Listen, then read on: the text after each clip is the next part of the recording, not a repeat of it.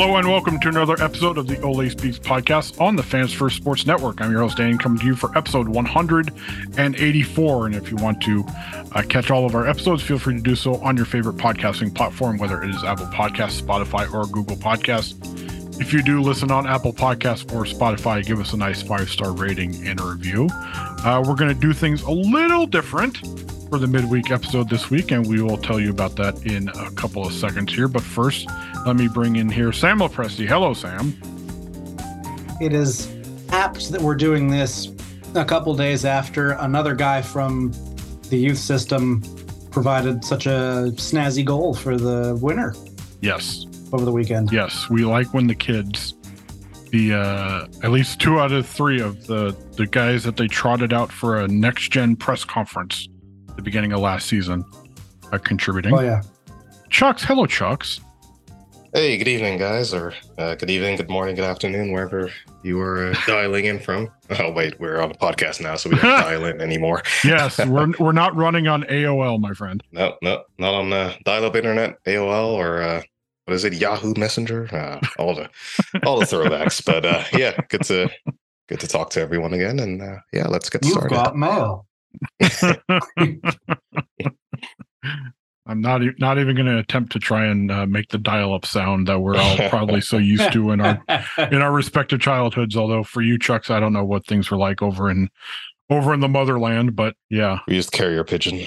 carrier pigeon. ah, ah, the Dutch. This is called vintage, bro. Vintage. All right. Well, I mentioned things are going to be a little bit different and uh, a little change of pace, and that is because instead of looking at uh, another bad team coming to Turin after Juventus win a big game against a rival, we are going to talk about one of the most informed players. I feel like in let alone Serie A, but potentially Europe. And no, it is not somebody who is actually wearing a Juventus jersey this season. It is somebody who hopefully comes back and wears a Juventus jersey next season, or depending on what unreliable Italian media outlet you read, could, and I'm let me emphasize, could come back if Juventus choose to do so in January, and that is Matias Soulé, the young Argentine who uh, is playing so well. Apparently, Luciano Spalletti would like him to play for Italy. so, uh, not only is that going on, but Matias Soulé is absolutely lighting the world on fire uh, during his loan spell at Frosinone. And let me just say, uh, I knew he was talented, but I don't know if I expected this. I kind of did. Uh oh. I mean, I- Here we go. so. Sam Lopresti holding up the sign. I was right. No, it's and uh, I'll I'll say I, I wasn't expecting it to be quite this crazy, but at the same time, I always thought that you know this is a guy that the Argentinian national team called up for a friendly or two before he ever even played a first team match for Juve. So obviously the skills were there, and you know we saw a little bit of it last year when he did play for Juventus. Uh, you know, there was the, the one game that he started that, uh, that it was a Derby d'Italia that he actually played very well in. I think the limiting factor, and this is going to be a major, I think the major thing about Matias Soulé is going to be when he is back at Juventus, where is he playing? Because he is playing as a right winger right now, which is the way he was meant to be playing and look at what happens. you know, you can say that about a lot of other guys that Max Allegri has tried to shoehorn into positions that are not their own, who leave and then flourish in another context.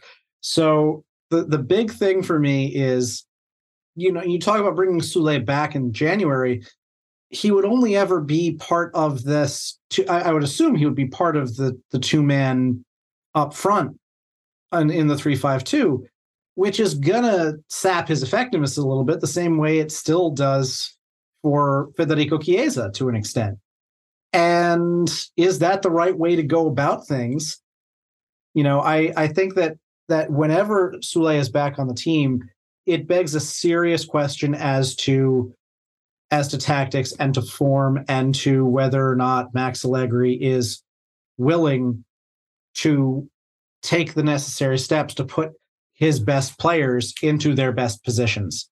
Because if he doesn't, then they're just going to get kind of crammed into a box when you want them to be out and flourishing the way the way Soulé is now.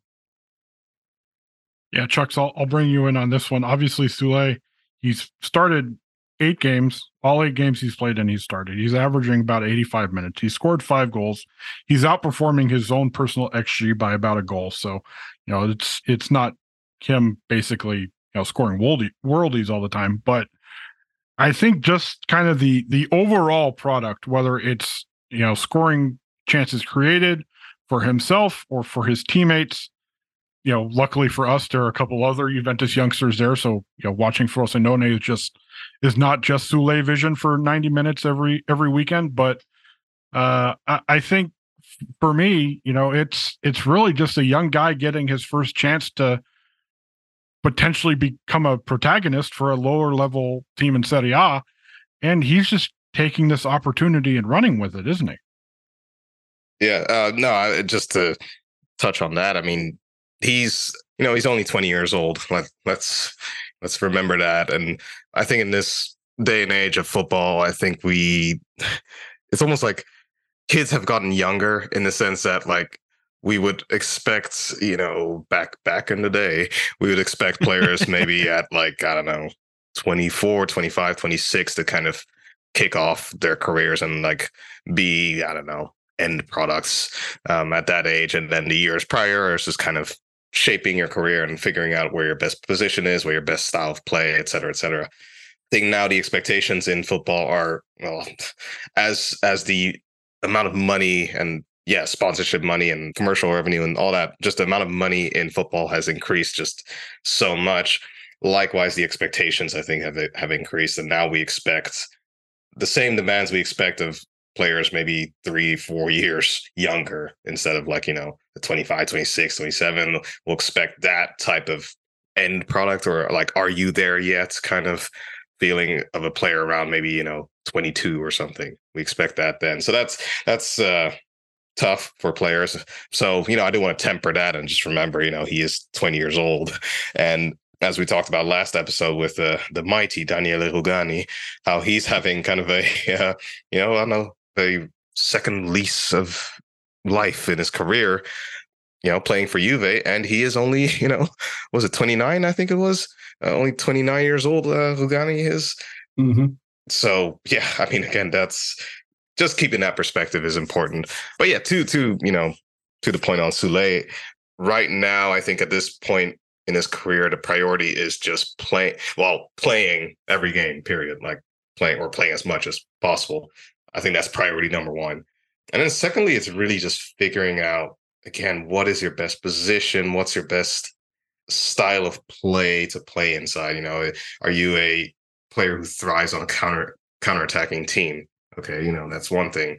Um, are you a player who really loves to play in just a uh, I don't know, tiki taka type of, uh, you know, team that's always on the front foot. Okay, then that's a different style of play. Like, you know, just kind of figuring that out. So, I mean, clearly Soulé's figuring out things pretty nicely right now. But as Sam said, okay, like right now he's playing kind of right winger in a, I guess, four two three one according to LiveScore, uh, doc, uh, LiveScore.com.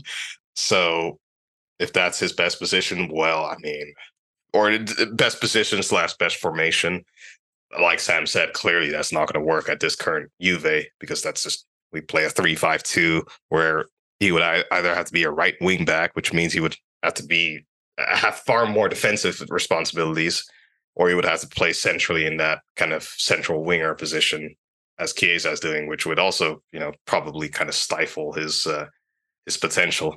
So, yeah, again, I think that's for from now till the end of the season. I think the priority for him and just kind of for us watching him is, is figuring out in what conditions is he his best self, and you know, can those condi- conditions be replicated at a Juve? If yes, bring him on back. If not, I mean, we'd either have to change the style of play, which uh, is Allegri going to do that? Unless your name is Lionel Messi, probably not. so um, Max yeah, Allegri, I- Inter, yeah. Inter Miami confirmed. Hey man, Miami's the place to be. That's the great Will Smith one saying. hey man, that was a great song. It's a great song. The other thing for for Soulé, Danny, you talked about him also setting things up. He's averaging two and a half key passes per game. Yeah, I, w- I wanted to mention that. Uh, you know, he he came on as a sub in Frosinone's Coppa Italia win against Torino a few days back last week. Uh, do you guys want to guess how many key passes, albeit th- it went to extra time, so he's got an extra 30 minutes there. But do you guys want to guess how many key passes he had off the bench in that game? I'll go with five. He had six. Oh, wow. Sheesh. I say four. and you know watching that game it was it was very much uh two teams who were absolutely gassed Kaio Jorge, by the way, had the assist on the game winning goal. So I know Sergio isn't here, but shout out Kaio Jorge. Uh, but yeah, it just it just shows you how in a short amount of time he's become really kind of Frosinone's uh, offensive hub and how so much of what they're doing well in terms of the final third really has kind of gone through him. Yeah, and to you know, you imagine him on one wing and Chiesa on the other. Eh, Who knows? Who knows? Yeah. Sorry, the only wings I think about are wing backs. we got to get you deprogrammed, Danny. Been a few years with Max. I, uh, I don't know. Yeah, that's funny. nah, Max is playing left back. So there you go. no left bit wing back. Bring him all the way back. Left left wing back, yeah. oh yes, that's it. And wing backs, fullbacks, gosh, uh, put him anywhere. Put him anywhere defensively. That's right. Um, but no, that's I mean uh, that's also another kind of common, I guess, conundrum with uh, young players. Young players that thrive at like you know smaller teams and then get bumped up then to bigger teams or bought bought by bigger teams.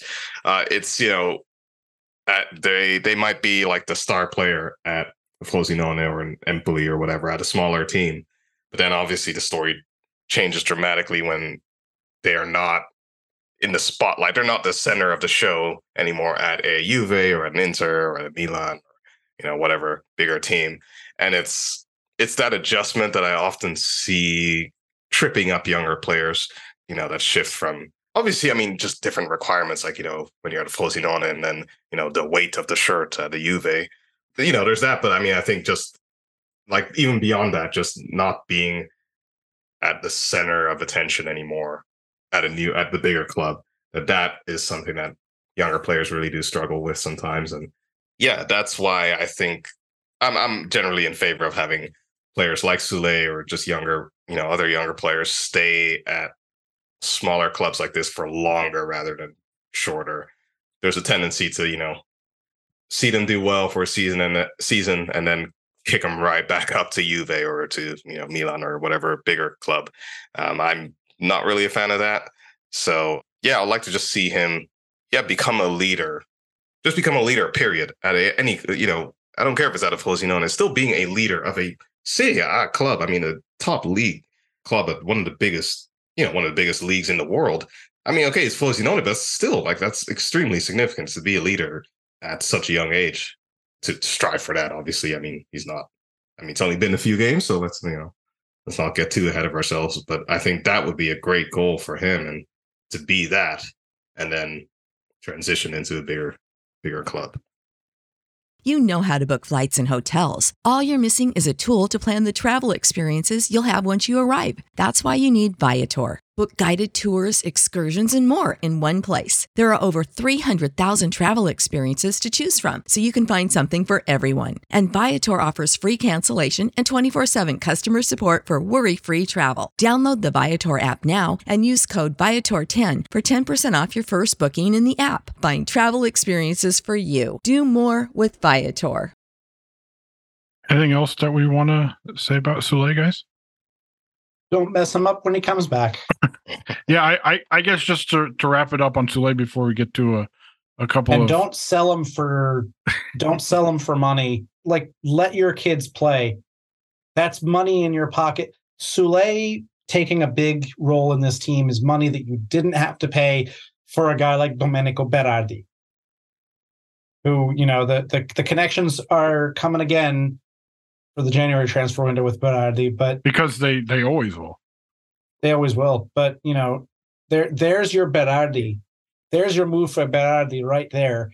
And all it takes is him coming back from loan next year. Yeah, I, I think I think the good thing uh, is that Juventus are reportedly close to agreeing to a contract extension for him, which is something we don't see with a lot of on loan players, mm-hmm. especially ones who are still very much at a low cost level salary wise, like Soulé, I would assume is.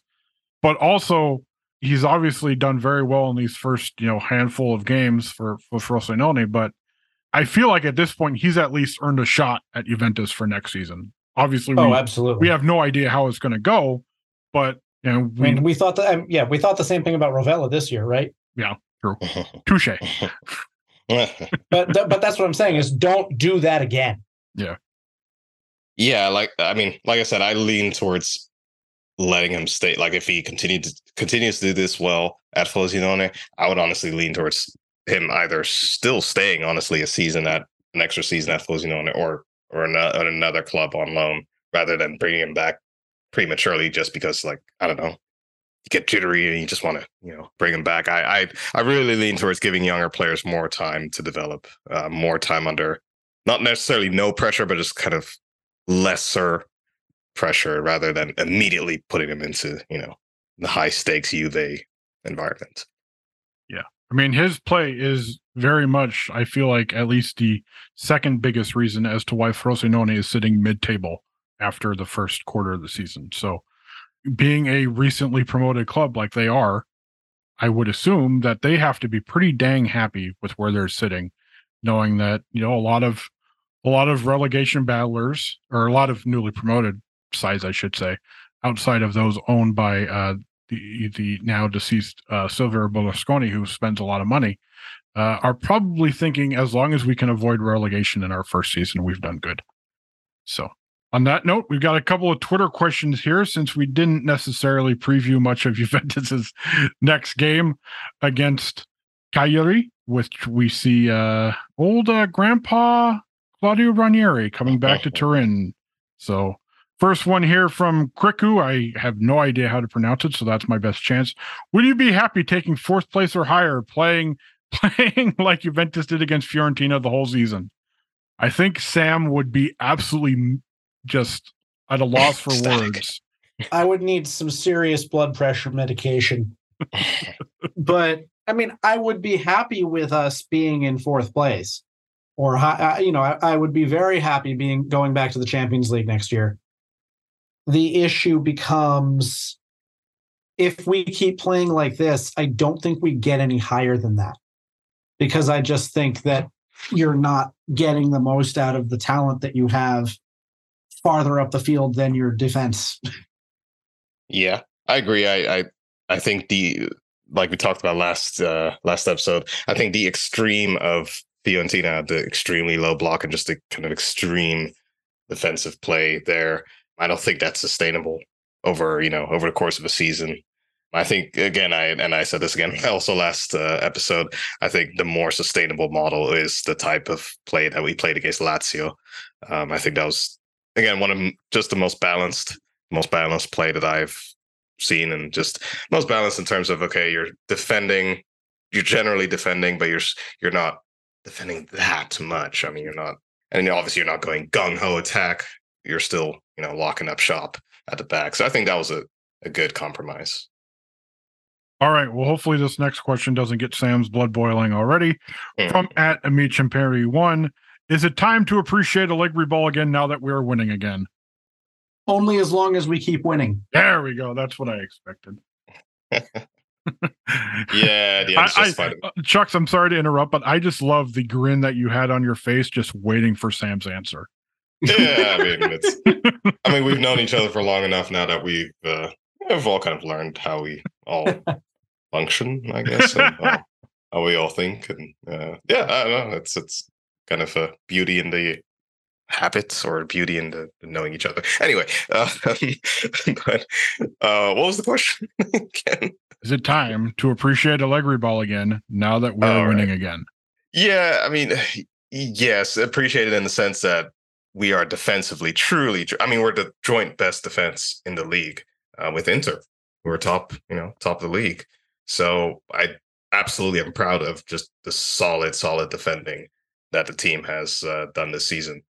But yeah, I mean, I appreciate like it. I, I mean, yes, I guess I don't know. I I still I don't really know where I after all this time I still don't really know how I feel about it. Come on, you've you've had how much how much time now? Yeah, it's. I think, like I said, I think the extreme of Fiorentina, I, I, I can't really deal with that. Once again, I appreciate just how incredibly well we defended, but I don't know. That's that was a little too much. That was a little too much for me.